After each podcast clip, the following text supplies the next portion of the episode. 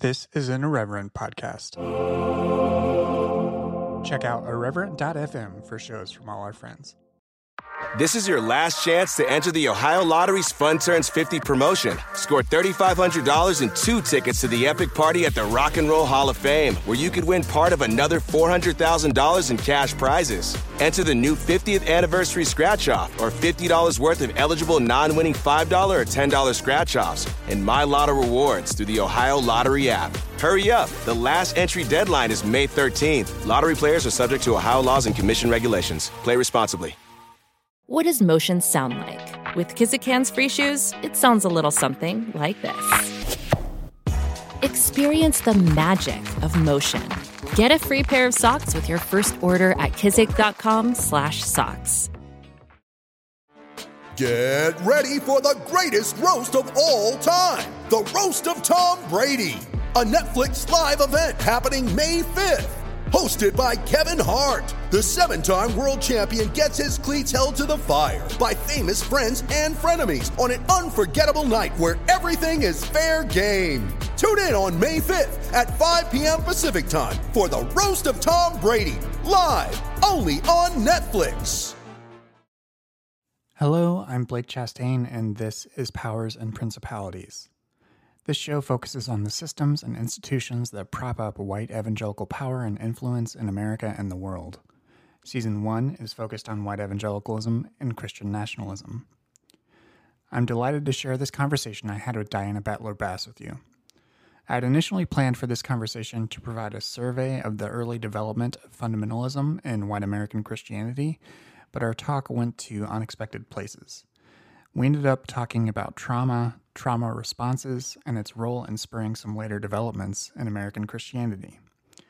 To that end, it felt like a bridge between this show and Exvangelical, the podcast I've been hosting for the past four years. Diana and I talked back on May 4th, 2020, and a lot has happened in America since then. The unjust death of George Floyd on May 25th sparked a nationwide reckoning with America's original sin of racism. Protests were organized across the country as people were moved to collective action even amidst an uncontrolled pandemic. If this conversation fails to capture or reflect the urgency of that moment and all subsequent moments, it is because when we spoke, they had not happened yet. This episode was produced by Jake Lewis. You can support the show by rating and reviewing it on Apple Podcasts and by subscribing to my newsletter at postevangelicalpost.com. Without further ado, let's get to this conversation with Diana Butler Bass.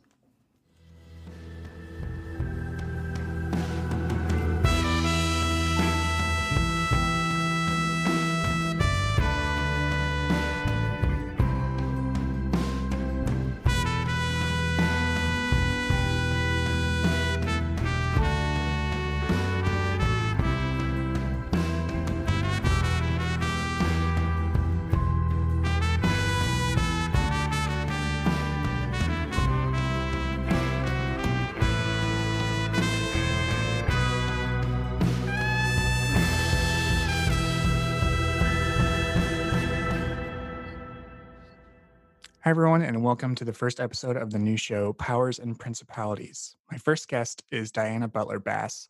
She is an academic and author of several books, including Christianity After Religion, A People's History of Christianity, and her latest book is titled Grateful The Subversive Practice of Giving Thanks. Diana, thanks for joining the show.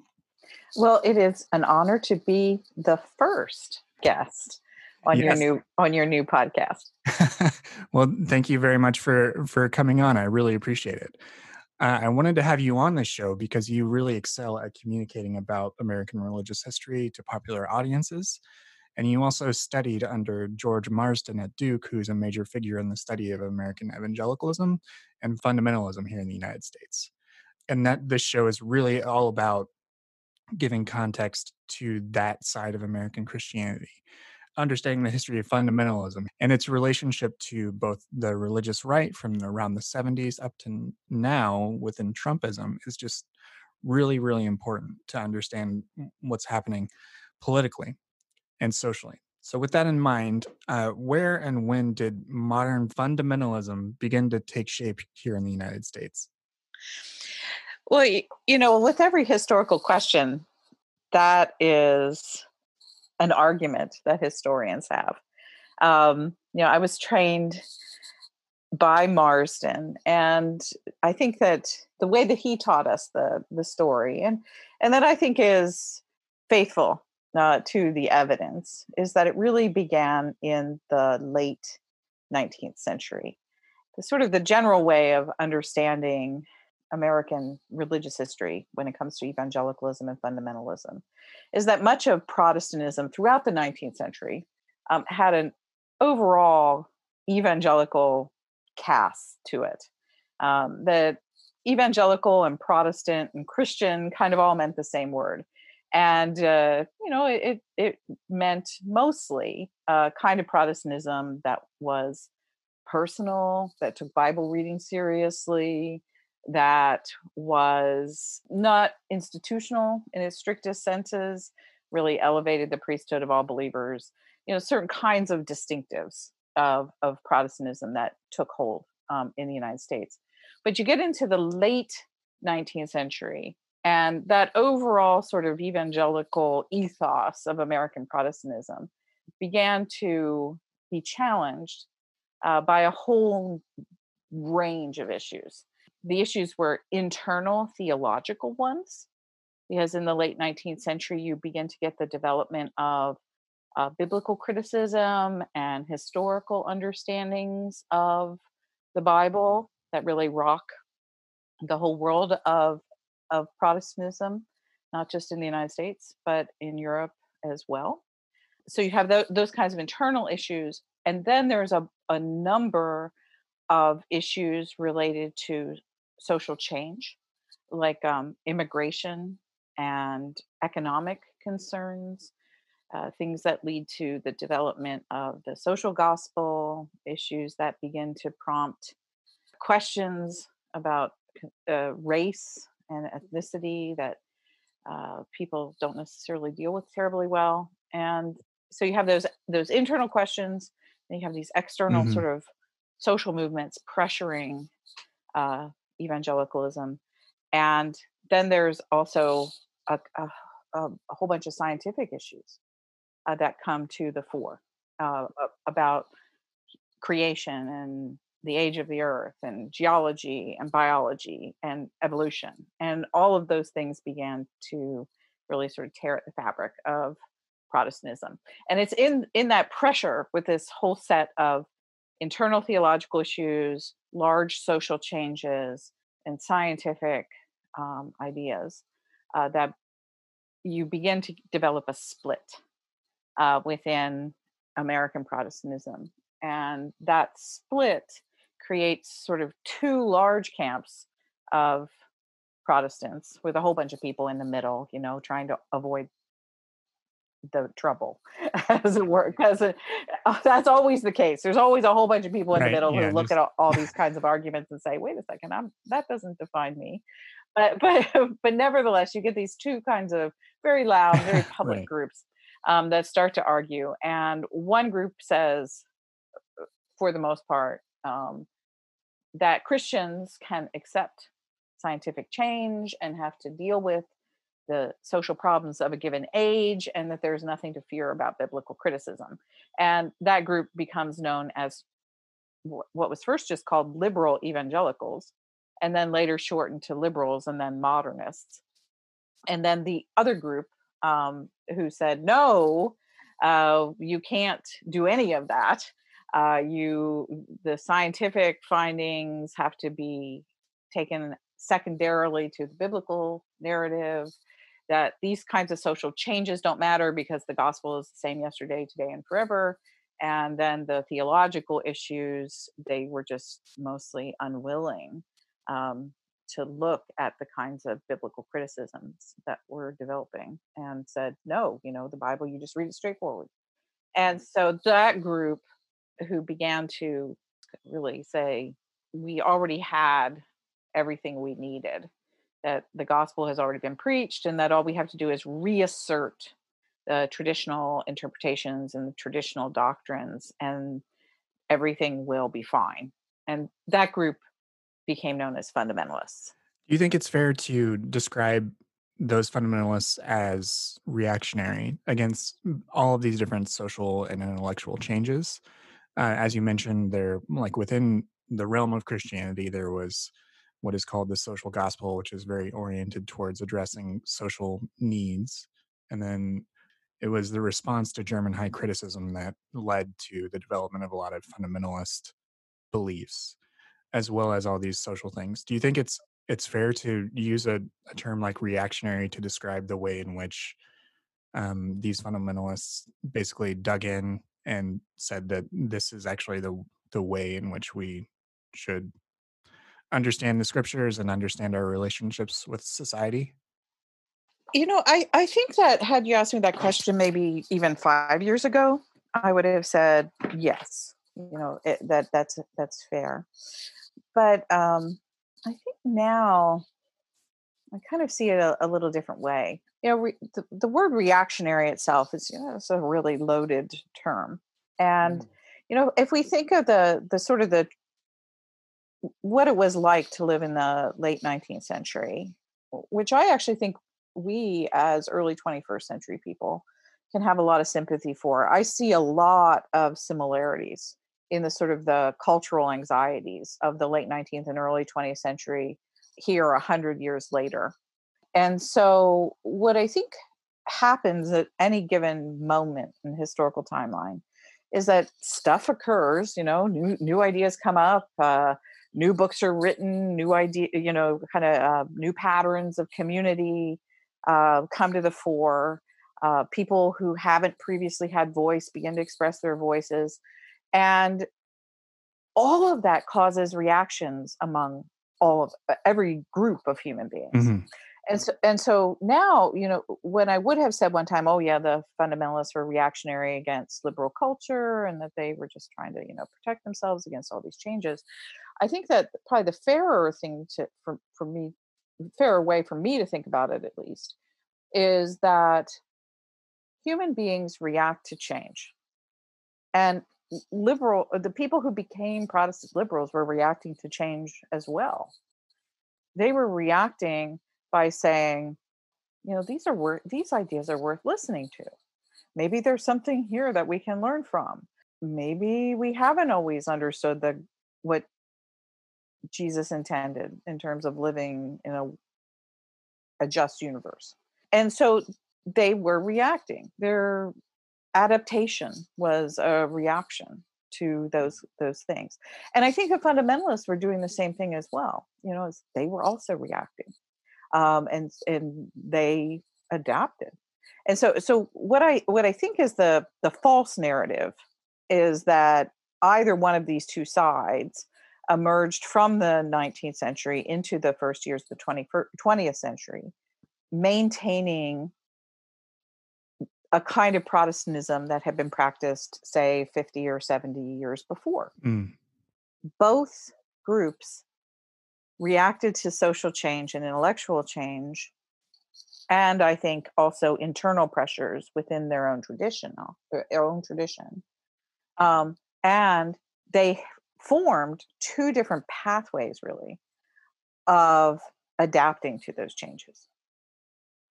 As and so i would rather think of that as adaptation and transformation rather than just being quote unquote reactionary because of the nature of the word reactionary. It does have a loaded connotation for sure. Yeah, it does. And and in this conversation, I think you know one of the things that's really important to do is to try to you know what, what any good historian is always trying to do is put herself and him or himself you know back into the narrative and say you know how how would i feel you know how did these people how did these people see their moment and so uh, so i think that you know very few people were eh, were standing there you know kind of um, imagining themselves you know in a way that was negative. They saw themselves as the heroes of their mm-hmm. own stories. And you know one group the more modernist and liberal types were heroes in their own story. They believed that they were protecting or saving christianity by adopting these new ideas and fundamentalists had the exact opposite approach Yeah, and I I am certainly sort of showing my cards a little bit as being someone that moved from more conservative um, faith of origin to one that is more open or more liberal, for lack of a better word. So I appreciate the the way in which you responded to that question, even the way in which I which I worded it. So thank you for exploring that with me.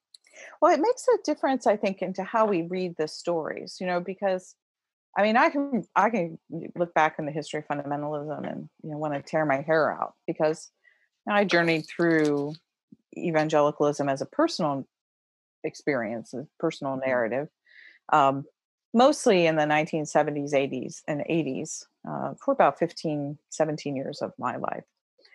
And and so, you know, kind of coming out of that on the other side, I had very strong reaction against it and it, and that was very problematic for me because I had considered myself an evangelical all the way through my undergraduate, my um, seminary education, and even into my PhD when I was studying studying with Marsden.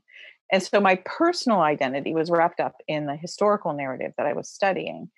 And um, while I was working with this historical narrative, I always wanted to give it the benefit of the doubt because I wanted my tribe to look good, yeah. which is true for a lot of the people who are well-known historians in this field. You know, Mark Noll does not want eh, Mark Noll, who taught at Wheaton for years and then Notre Dame.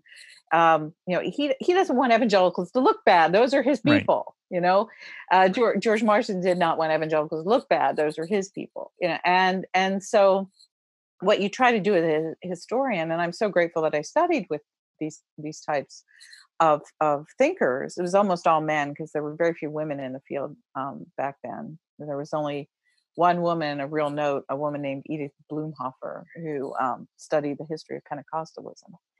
And so, um, so I, most of these people I studied with, you know, they, they were in a real on a real mission to understand what had been good about their own tribe.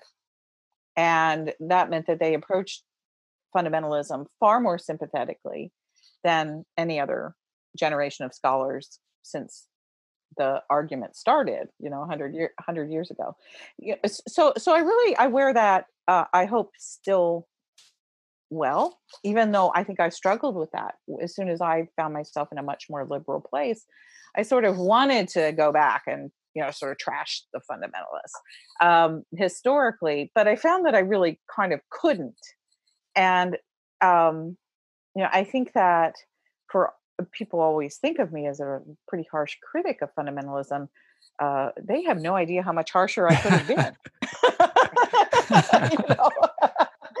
all along the way and and and i actually because i i sort of stepped out of the place and i had less invested in then trying to defend mm-hmm. my tribe I think I'd actually come to see the history of fundamentalism in some very different ways than a lot of my colleagues who were either liberals who wanted to run it down or who were, you know, kind of tribal um, elders who were doing great work, um, as I think good historians should do, but who were nevertheless personally invested in ways that they wanted to tell the narrative in its, you know, most glowing terms as it. Yeah, and there's obviously so much to critique and so many negative experiences within fundamentalism. Um, these are definitely not always the easiest things to talk about, and it's definitely not something that can all be summed up in a single conversation.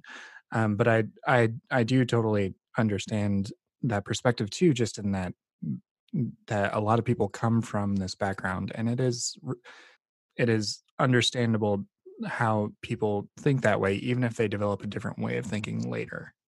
Um, and that doesn't discount someone's experience, and it doesn't discount um, the injustices that are that are perpetrated through these things and through a lot of these beliefs. Um, but to your point, these were also people trying to understand a, a vastly changing world and that is definitely something that that we can relate to in our current moment in history yeah, and you know, there I, I think that it's always a good practice, you know, to kind of travel back that hundred years and to uh, continually look for the things that surprise us. You know, um, my one of the things that liberals hate to talk about, you know, for example, is you know how incredibly poorly Protestant liberals handled uh, Jim Crow in the late 19th century.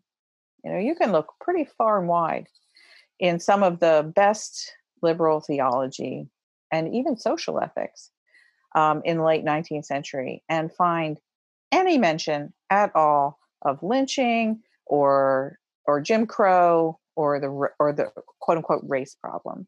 Um, as a matter of fact, you'll find kind of some stuff of the opposite that's really unpleasant and very hard to deal with.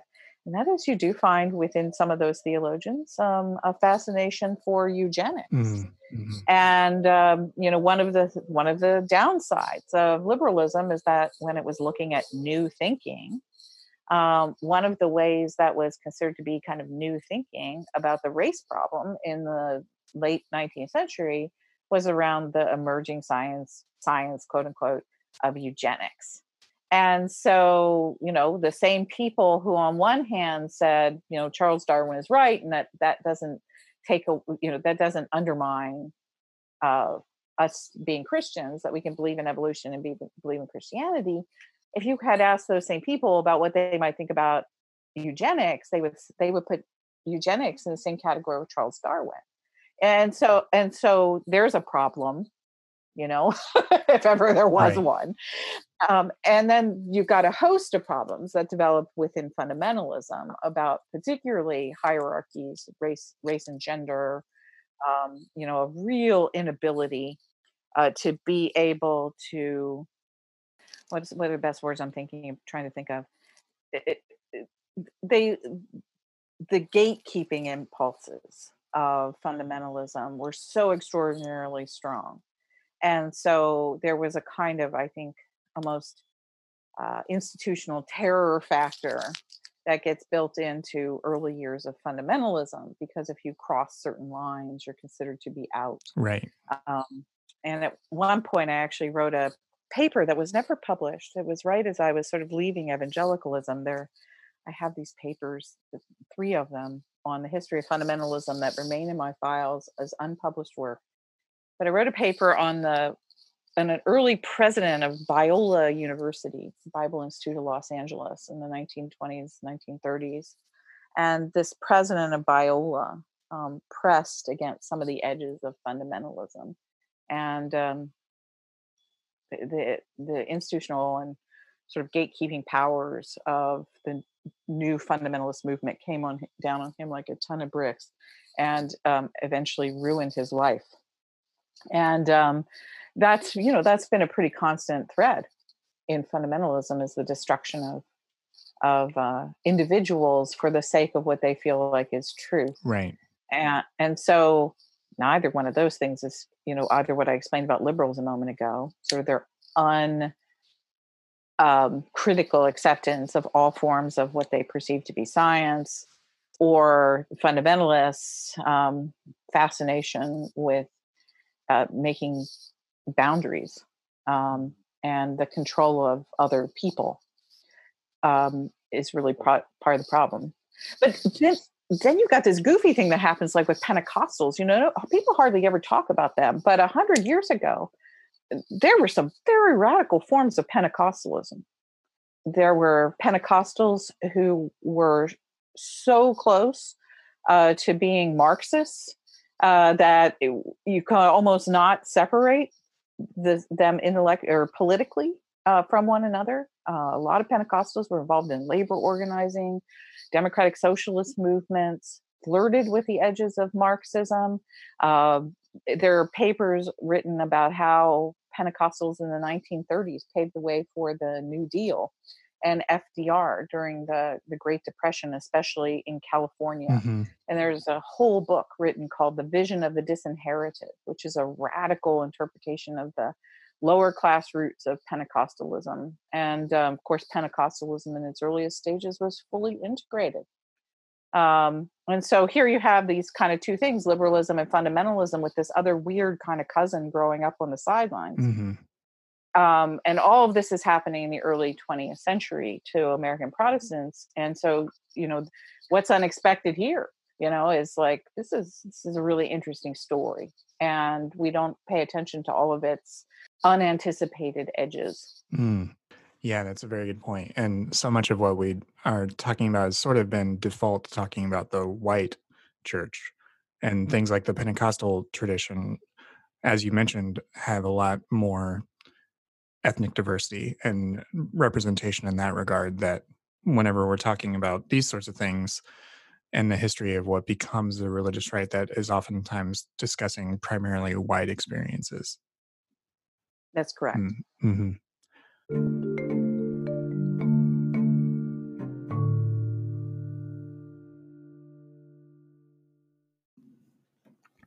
Even though this is a presidential election, there are many more candidates on the ballot besides the president.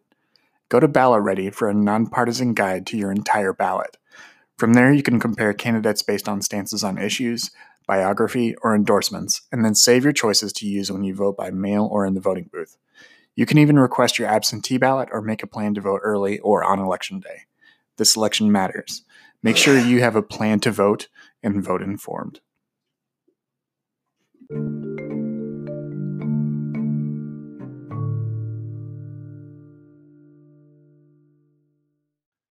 I do want to talk a little bit about another key historical point in that early 20th century period, which is the Scopes Monkey trial. And again, using the word reaction, just the the effect of that verdict. For for some time, it was sort of considered as if the fundamentalism went quote unquote like underground around that time. But that is not really the consensus anymore, I don't believe. Um, how did that affect the way in which these groups that had become begun to codify and begun to f- formulate formal institutions. There's a lot of christian colleges that were that were founded in the 1920s that became and are still around 100 years later uh, that are more conservative evangelical that sort of bent of a christian college. A lot of them were founded around that time. What how did that particular historical event affect that conversation amongst again using these broad terms of fundamentalists and more liberal protestants. I i can't believe you actually are asking me to talk about these things because my my longtime editor who is now my literary agent um, he has been begging me for the last five years to write a new history of this very time period. Mm. Of of fundamentalism and evangelicalism beginning in the teens and especially you know how the scopes monkey trial has an impact on american protestantism going forward. And and i think part of the reason why why he wants me to write a book is because i am dissatisfied with a lot of the interpretations of what happened and I, you named one of them. And one of those interpretations is well, there was the Scopes monkey trial, in which the professor who taught evolution was brought on put on trial by the state of Tennessee for teaching Darwin because teaching Darwin was against the law in the state of Tennessee. And of course, uh, John Scopes was the name of the teacher, and he was found guilty of teaching evolution. And he was fined, I think it was one dollar, ten dollars, very little amount of money uh, for for his crime. So in effect, what happened was um, the anti-evolutionary forces, although they they won um, in a very sort of narrow sense of the word, winning the case, they lost, as uh, my old friend Randall Balmer likes saying. They lost in the court of public opinion. Mm, and I, yeah, and I actually misspoke when I said that that the verdict was in favor of evolution. It was, oh, and, yeah. that, that was me. That was me misspeaking because I was I was thinking about the public opinion. Right. and, I, and, I, was actually so much thinking about 1925 that I, I didn't notice that you had said that. Yeah, but that um, was my mistake. I want to correct that on the air here. and, and, and that of course is is you know what happened you know historically, mm-hmm. and so what my what historians have done with that has been interesting over the last almost century now and you know one group of historians say oh well liberalism won you know and then they they go on and if you read a lot of histories of american religion particularly ones written in 60s 70s and 80s you would have seen a kind of a triumphal sort of uh, depiction of the liberal tradition in, in America. And that begins to kind of get all messed up, you know, with Jimmy Carter getting elected president in 1976. is like people said, well, wait a second, where did these where did this come from?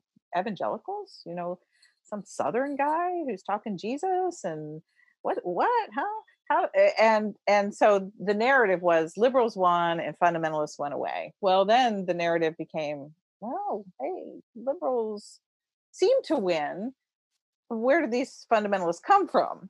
You know, and so uh, the first take was, oh, it was regional religion. You know, it was mostly confined to the South.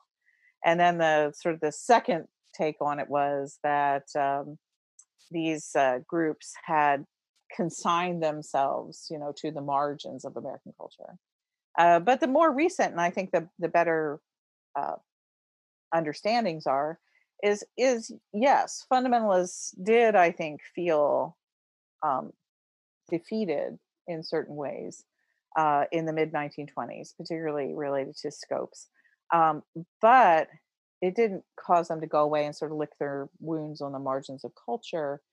It, it pu- pushed them into a new kind of creativity. Mm, mm-hmm. And that creativity begins to express itself in the founding of a whole bunch of new institutions um, new mission boards, new seminaries, new Bible colleges. I went to one of those schools. Um, I went to, I was, gra- I graduated from Westmont College in California, which was founded in 1940. And so, um, so that whole the the late 20s the 1930s and 1940s while a lot of american religion was kind of in a slump uh, due to the depression uh, fundamentalists were kind of surprisingly regrouping themselves and said, okay, well, you know, if uh, the New York Times doesn't want us, we're going to go ahead and start our own publishing houses, you know? Mm-hmm. and so, so there was a lot of surprising and creative investment um, that fundamentalists were making in a world that they could see would that they hoped would emerge sometime in the future to have a more prominent public voice again. Uh, so, so if you, you know, like I said, if you look at them fairly, uh, you you do see uh, more going on there than you know just a bunch of hicks who have been uh, embarrassed by elite culture and who take their wounds and run away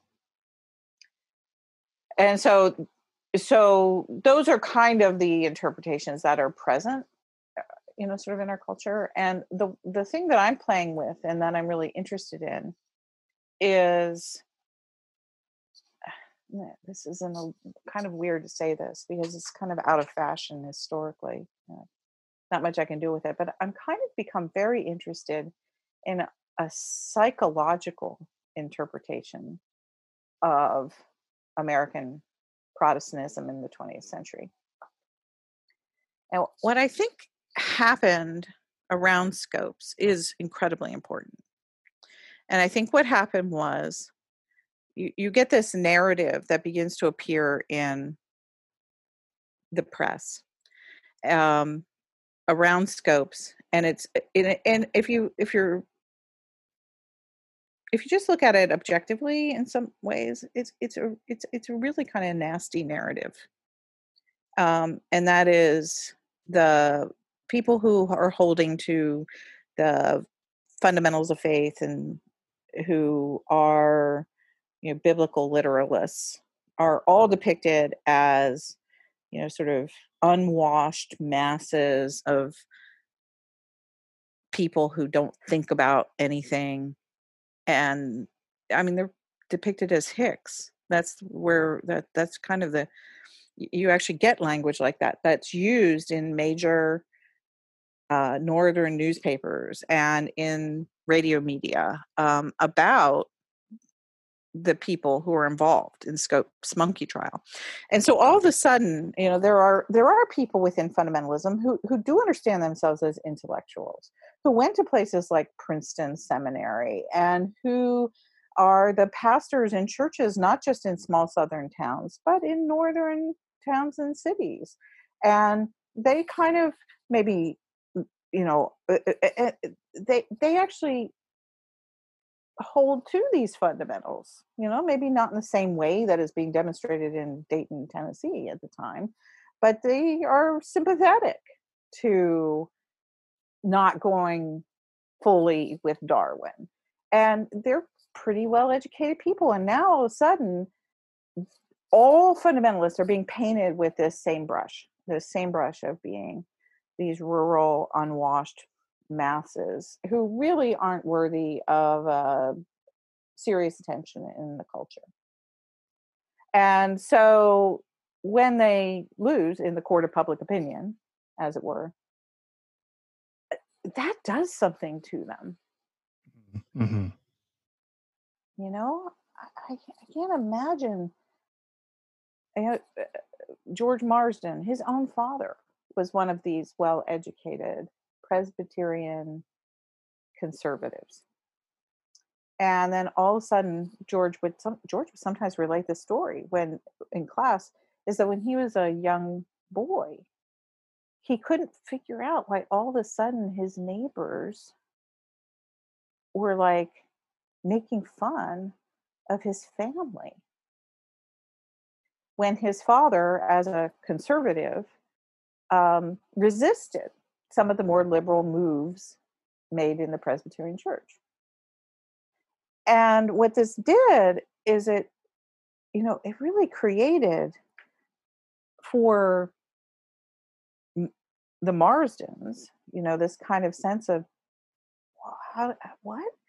You know, we're the same people we've always been, and why all of a sudden is are people turning against us?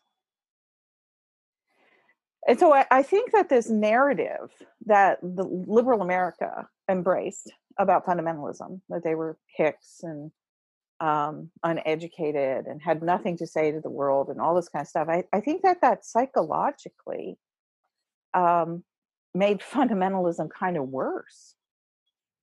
So just that their their pride had been wounded so many yeah. times in that regard.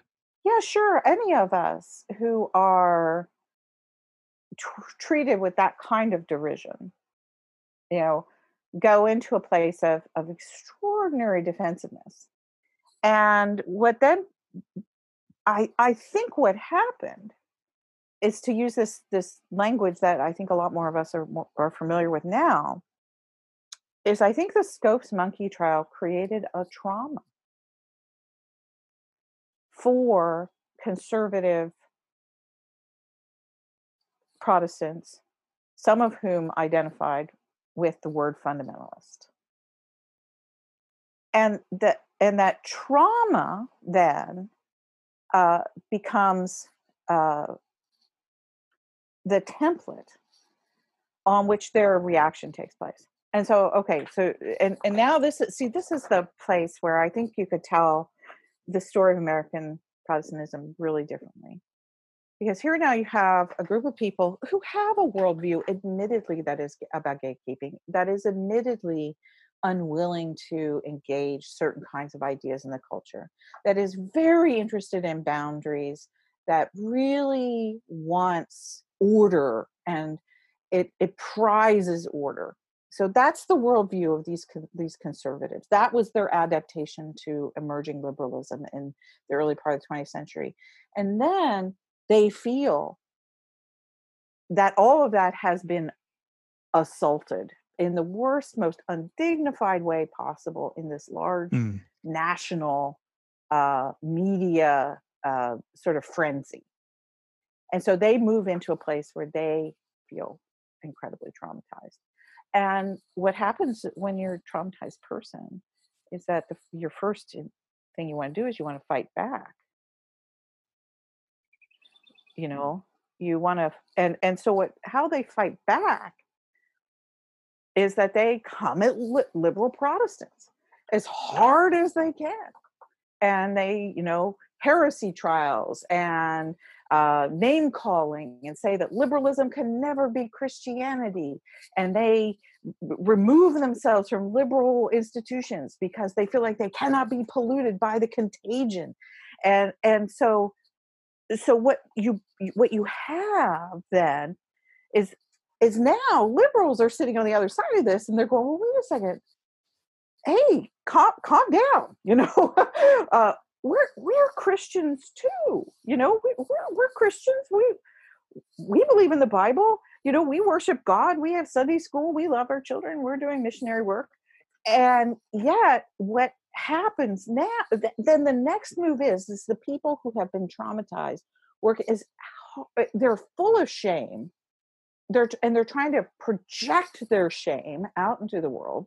And what do they do? But they turn around and they scapegoat their own cousins in the very denominations that they that have just been that they've just left.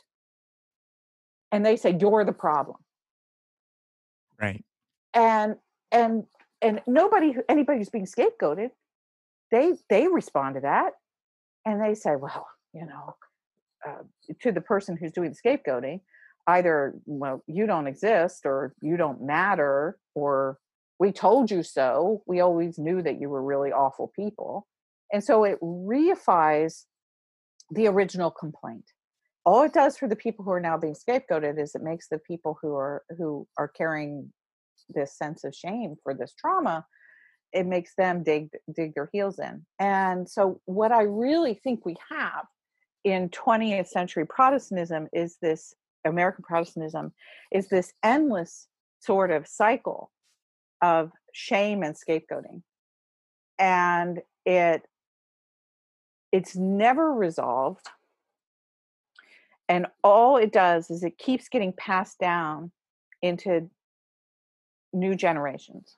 So do you think that that sort of response makes them unable to do you think that makes them unable to admit that when it came to the original thing in question, which was this trial. They can't even accept that scientific consensus has moved on because they are more wrapped up in the response to the consensus and to the embarrassment that followed. And then that is what sort of feeds the culture war as because they have a stayed and sort of particular, as you've mentioned, like hierarchy is important and any any additional information that threatens a hierarchy is viewed as a life or death style threat. Correct. I understand both perspectives. Mm-hmm. However, the way in which culture wars continue to play out mm-hmm. within these um, within these groups, and now, like you fast forward a hundred years, and now there's at least two entirely separate media ecosystems in which someone can exist mm-hmm. someone can exist in a world in which they um you know the i've heard it as the the 4chan to fox news pipeline um of like a deeply conservative type of belief uh and interpretation of, of objective events and then you have the the other side of media of the left uh, and however you want to classify that um yeah it's just hard to to to hold hold that and see that across a hundred years. Um but do you think that that's part of the fun a struggle for a fundamentalist is separating a catalyzing event from the emotional response to it? Yes. And this is where a whole different kind of science comes into play and uh, in the last couple years and all these different things like i said my interpretation of fundamentalism has really changed radically in the last couple years and part of it is because i've spent time reading a lot um, about trauma um, and shame and um, also processing some levels of these things that are part of my own life uh, mm-hmm. which I, which i've written about as well um, as a survivor of sexual assault um, and then also as I, a survivor of religious trauma, um, I would say as well. So I think I think what happened, you know, is that the original thing, um, this this this argument that happened within. If we we have to always remember that American Protestantism sort of held itself very proudly out as America's religion for all of the diversity that existed within American Protestantism in the 19th century. And there was a lot of it, and people love to argue between Methodists and Calvinists and all these kinds of different things. There was nevertheless this sort of uh, sense of American identity as a Protestant nation, and that was a that was a very sort of um, proud marker of what it meant to be an American in the world, um, especially as the United States was leaving its infancy and becoming a global player, the Protestant nation, you know, as it were.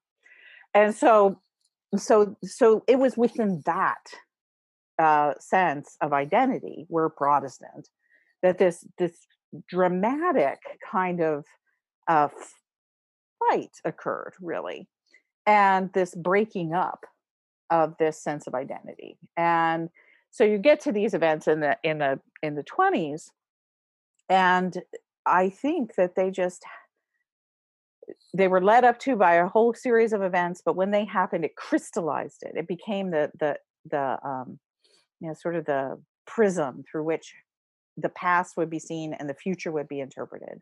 And it, it doesn't surprise me, you know, we're talking uh, together on the day that marks the year anniversary of Rachel Held Evans dying. Mm-hmm. You know, and that her first, she, and she's from Dayton, Tennessee, and that her first book was called, you know, Evolving in Monkey Town. Mm-hmm. And it was about this very thing, about growing up really in the, the heart of where this crisis, you know, happened and what and so what was so the the point is what i have learned from science and psychology and mm-hmm. from sociology and all the different kinds of things that inform my larger work it's a theologian and a historian is that there's this field that's emerging as a very exciting and interesting field. It's called epigenetics. And the idea of epigenetics and it's it's the research it's very deep you know it's it's it, the research in this field is very profound and what it's showing us is that trauma imprints patterns not only on the people who go through the trauma, but on the DNA of the people who go through the trauma. And when the next generation is born, that DNA, the DNA that was affected by the trauma, is altered in the next generation. Mm-hmm. And that we actually pass trauma and potentially things like shame about trauma and our reactions to trauma, we actually pass those on to the next generation of people um, biologically.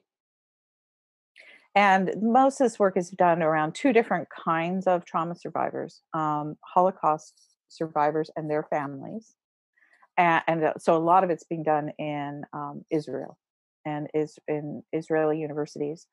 And then uh, another body of the research is being done around uh, uh, sexual assault and uh, people who are born to people who are born to people who are sexually abused.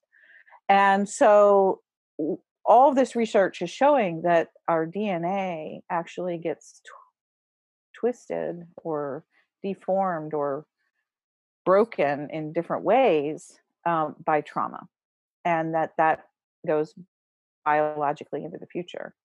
And so so what what i think that that shows us and what researchers are arguing is it is it, it shows us that people who are born to trauma victims have um, they're predisposed to certain kinds of emotional and physiological responses just in the same way a person who has say a, a cancer mutation in their genes if you put them into a certain kinds of situation certain kinds of situations environmentally they're more likely to develop cancer than somebody who doesn't have that mutation.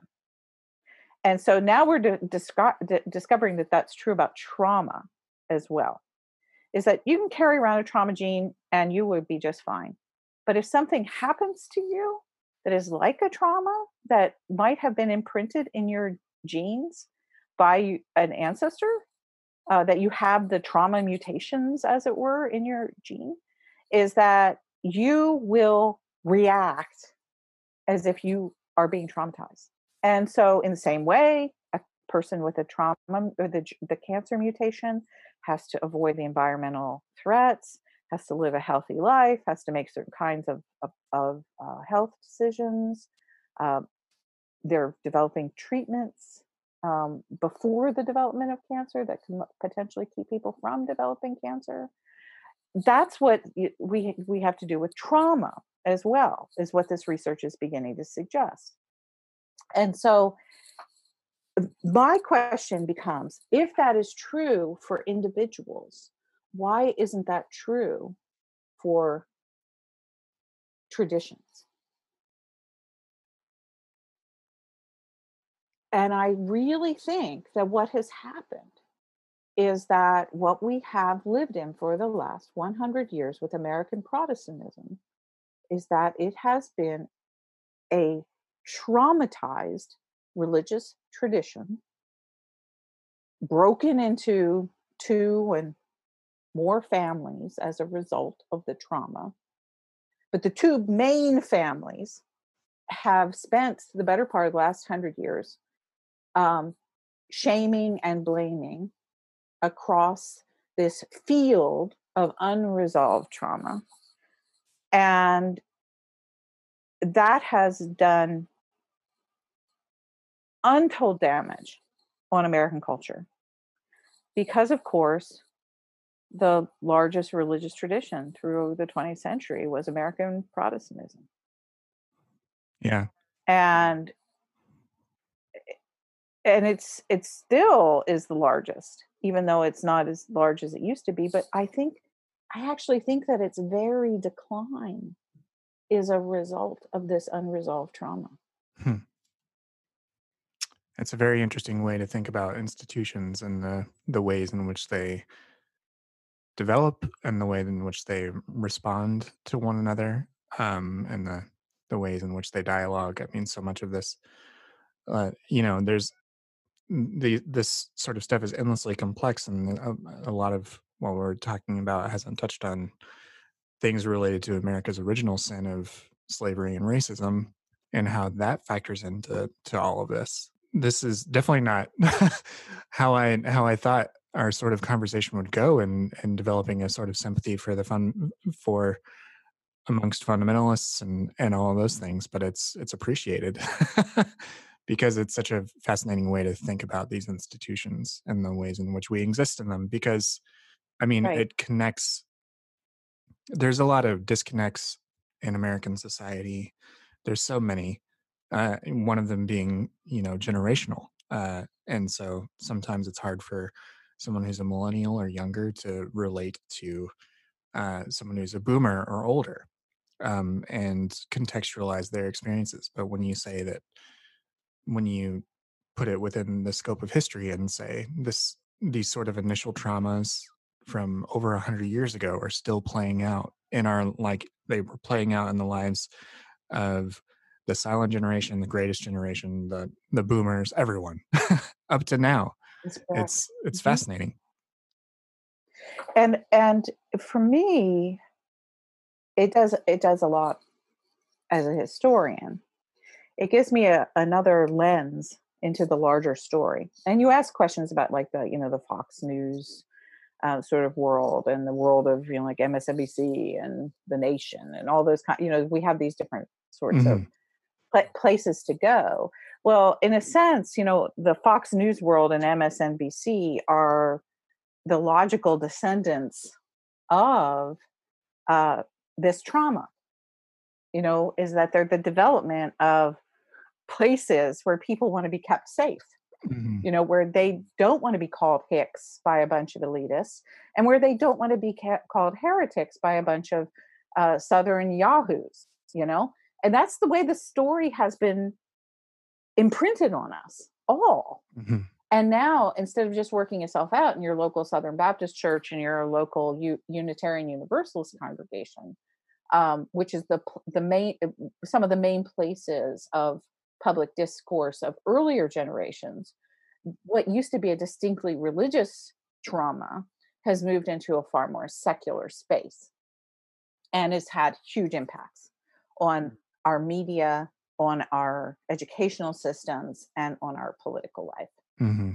But I really do think that it has to go back to, at least in part, this unresolved trauma from the early decades of the early 20th century. So it helps us understand those big questions. I don't know about I don't know about you all. You how Blake? I don't know how old you are. How old are you? I'm 36. Okay, and I'm 61. And um, what it does, I think, in an interesting way for both of us, sitting in very different generational sort of places, is I always wonder to myself, why did I, why did I ever join a fundamentalist church of my own free will? Mm-hmm. You know, I, I mean, I wasn't born into it. I joined it because I was at one point in my life looking for order and clarity especially if you were a teenager in the 1970s and today's also the anniversary of kent state which happened when i was 11 years old. Mm-hmm.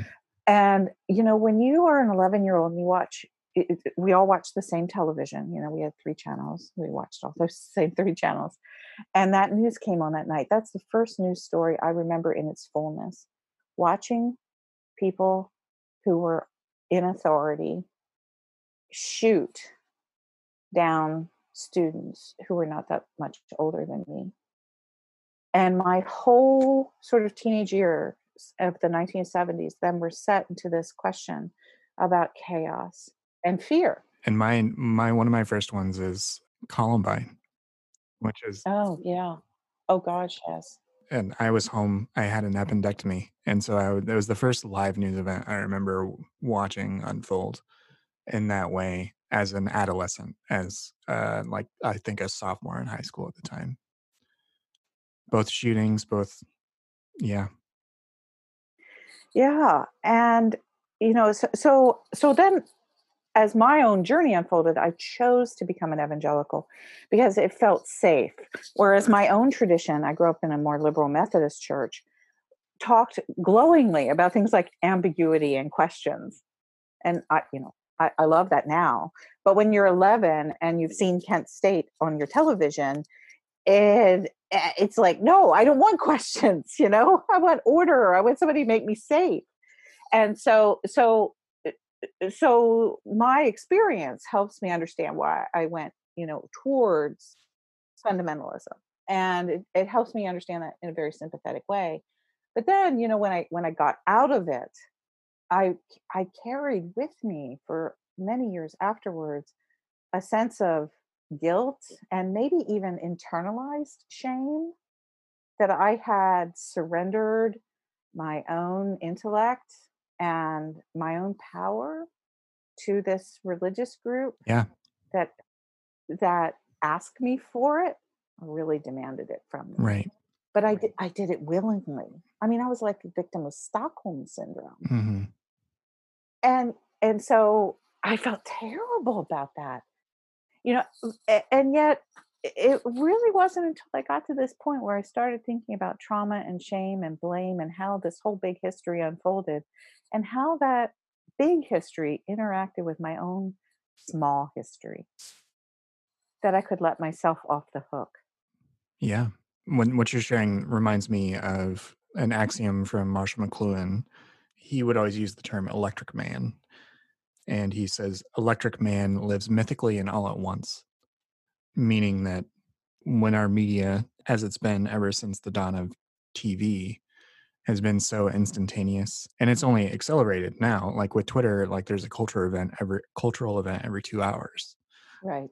The way in which we respond to that as you said big history and small history it does make you push you towards things that can help you make sense of the universe for sure. And and for a lot of people that that does happen by gravitating towards conservative or fundamentalist traditions. Right. And so one of the things that i ask my and, and it doesn't necessarily have to be fundamentalism right now in the strictest sense of fundamentalism as we knew it in 1925 mm-hmm. because see you actually said the very thing that was the most important that the epigenetics conversation can point us towards is that even after the originating impulse is gone, the mutation of the DNA remains. And so you might not necessarily be triggered ever again. You know, if you say your, your grandparents or your great grandparents were those people alive in 1925, mm-hmm. You, you could be a person who would never be triggered by evolution, but you could be triggered by something else to move towards authoritarianism or a profound need for order or the need to blame or scapegoat someone else because you feel like they've infringed on the boundary that you think is the most important thing. So, see, it doesn't have to be evolution. It doesn't have to mm-hmm. be German higher criticism that triggers you. The gene mutation is there. And what could trigger you could be any other kind of event that makes you feel unsafe or makes you feel less than or makes you feel like some elite person is looking down at you right yeah and and and so it could be you know anything it, it can be almost anything and that's why the, that's why the gene has to be fixed right you know yeah. so um because it just shows its head and i do think it shows its head almost hourly on twitter yes it does yes oh my goodness Oh yeah, for sure. Such a shame and blame culture. Mm. I mean, mm-hmm. Twitter itself is like the shame and blame machine. Yeah, yeah. And it, and to me, um, I've actually made personal commitments. It's very hard uh, because Twitter creates a culture where that shame and blame thing is valorized, and I I have certainly fallen into it at times. And man, as soon as I do it, I either try to take down tweets that I have mis you know misfired or you know on occasion yeah. i've apologized to people different things like that but i really have committed myself it's like how do i live outside of this kind of traumatized culture that has created these pathways of shame and scapegoating over the last hundred years right yeah it's very hard because as you said, it's it's gamified on Twitter. Like it's all about visible, quantified reactions and and retweets and likes and replies and all those things. Um, and it, it yeah, it hits all sorts of receptors in your brain, dopamine and otherwise. yeah. um, and and wanting to uh, respond and defend and lash out. Uh, it's yeah, it's not not always the best place if you're a traumatized person. Right. I've really been fascinated by the the sort of turn that this conversation had. I didn't sort of expect to be talking about trauma within the context of institutions, especially over over the course of a hundred years. But it's been very enlightening in that regard. I do want to bring things back to sort of the present moment that we're living in. There were some things about the development of the religious rights and that I think um, we could save for maybe another conversation another time. But we are living in this moment of there being a world historical pandemic uh, and a, frankly, a failed response from our federal government to address this before it became a pandemic. And one of the results of that is that we are seeing culture wars sort of being waged by people that that are Christian nationalists and other types of conservatives you know we can throw around a lot of different labels and we can nitpick them if we want that's totally fine but one of the things that a lot of people that might be familiar with the type of culture wars that have been waged between fundamentalists and the broader culture especially as the way they see uh, the way fundamentalists tend to frame it is it's fundamentalism versus secularism and the broader culture. Now we actually have this instance where the public health of our country is being threatened by people that insist on churches meeting meeting in person pushing for reopening because capitalism is god's chosen uh, way in which to spread wealth like and there's there's all sorts of uh, arguments out there but what is your your read on the way that is being presented by those more conservative groups and the way in which they frame their arguments, as well as the ways in which you may have seen other religious groups. And feel free to not use the way I'm doing conservative and liberal. Use your own terminology as you like. Um, but other easily called progressive denominations and denominations of all sorts uh, and religions of all sorts are using um, technologies and other things to continue to make community. I know that that's that's a two part question um, with a lot of preface but I, I wanted to sort of contextualize the question a bit and just say how how what's your read on on both reactions to this particular moment in history that we're living in? Oh, well, it, your question is huge. yeah. And, and my my easiest answer is, you know, I think I think that um, the religious traditions that are like uh, what I would call the brand label religious traditions rather than saying conservative or liberal mm-hmm. but the mm-hmm. brand label sorts of traditions so the the methodists and the presbyterians and the eastern orthodox and the catholics and uh, and and um, the ones that have the familiar old fashioned signs and buildings um, they have i think generally you know taken the science you know pretty seriously and um, even when they didn't want to it shut you know most of them have shut their churches you know most of those denominations are not holding uh, services and have not been for the last two months including through easter which is just was very hard uh, for, on them. And so i think that on that side of the coin you have an enormous amount of what i what i call fear sadness and grief. Um, you know and so the fear is when you know, will anybody come back after we've been closed so long you know because a lot of those churches are in decline. Um, and then um, the you know the sadness is missing one another you know missing familiar patterns missing their friends in churches missing their their rituals and their rites. Um, and you know a lot of them frankly uh, you know, have had to go to online kinds of services and that's mm-hmm. not been easy for them because these have for by and large been the been the churches that have been most resistant to the technological revolution that's all around us. So that's been very hard. And then grief i you know i they they believe the science they believe the numbers and they're seeing the deaths you know because a lot of these religious traditions are full of people who are older and you know they're they're watching the the memorial services stack up that they're going to have to have after you know they can safely reopen again and they're also not able to do the kind of ministry they normally would do uh, because we're not supposed to touch one another and that that's just huge.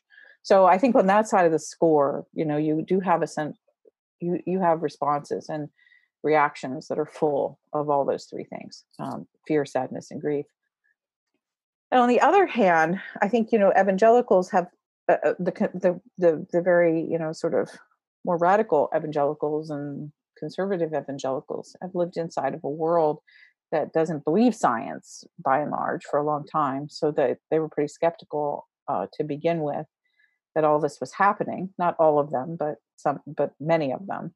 And so I think they were much slower, you know, to close down their churches. And then they pulled off of this history of persecution that they have. And so the idea is that liberal cultures and elites have wanted to persecute them. And so this using the pandemic as an excuse to close their churches down, you know, it mm-hmm. becomes a, a sort of heightened sense of paranoia. It's again, they're replaying 1925 someplace in their minds. You know, is if we don't stand up for the truth, if we don't resist the secular hordes, they're going to permanently take away our religious freedom or they're going to close us down forever. And so they pulled off of those persecution complexes that have been part eh, of that shame culture for a long time. Mm-hmm. Um, but then I think, you know, obviously those traditions also have a, a very high view of uh, the miraculous. And it's often tied to their views of the end of the world. And so, you know, there's this idea that the faithful will be protected from the the the the virus. A remnant that's yeah. sort of, yeah. Mm-hmm. yeah and so you know you can have a service and god will t- god will take care of you because god is with you. And you know what we've seen from that of course is we've seen pastors die you know who have done that and it's really sad mm-hmm. uh, so that high sense of god's providential care which is always true god does care for all of us and god does take care of of human humankind because God loves humankind. But God does not do that to the expense of using common sense, you know. mm-hmm. But uh, but in evangelical and Pentecostal universe, um, it's all God and no common sense, and so that's been problematic. And then that gets tied into their ideas about the end of the world is that this is God's judgment against sin, or this is God ushering in the last days, or what have you. Um, but there's a lot of that out there as well. So I think that those are kind of the the um, frames in which the two larger sorts of religious bodies in the United States are existing. That sort of larger, more um, traditional, mainstream brand name, whatever you want to call it, mm-hmm. group that has taken science seriously, but is still afraid, still very sad, um, you know it's full of full of real real grief um, and then um, the um, more the, the heirs of the fundamentalist movement and pentecostals who have elevated the miraculous who see this as god's divine intervention bringing about god's plan for the end times and um, who see it as persecution. Yeah. And it's hard it's hard to see the the the human cost on both sides uh, just because that's the all the grief we're all having to hold right now yeah in this moment so yeah and i think that that actually is one thing that we might as as as we are able uh, to re-enter into space with one another um, is that on both sides of that ledger there has been the loss of life mm-hmm.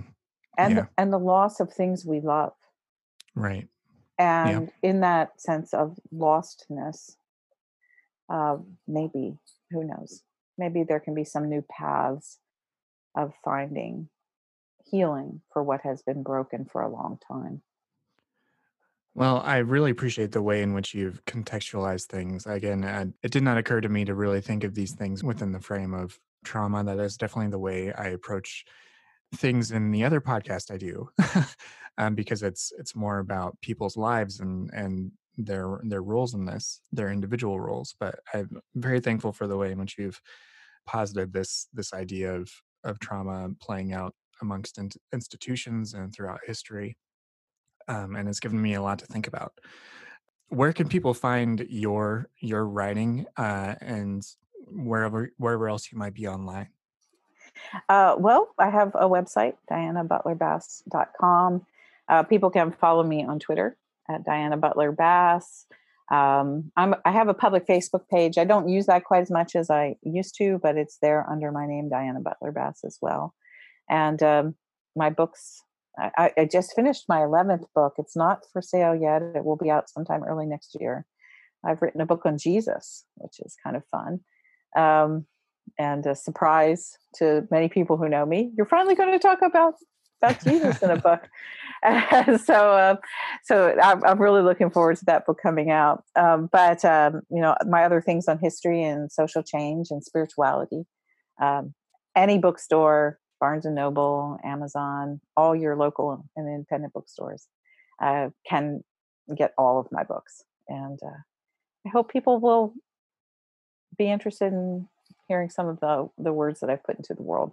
I've always tried to heal. That's and, great. And always try to make the connection between our individual lives and the the history that we make mm-hmm. simply by being alive together in this moment. So our individual lives matter. Um, they become the stuff of history, even if we ourselves don't become a famous name. That's together right. we're, we're making it. That's right. I totally agree. Diana, thank you so much for for taking the time to talk to me today. Oh, it's been a pleasure, Blake. And I'm glad, congratulations on this new podcast. And um, I hope it does really well. Thank you. I appreciate that. Thank you very much.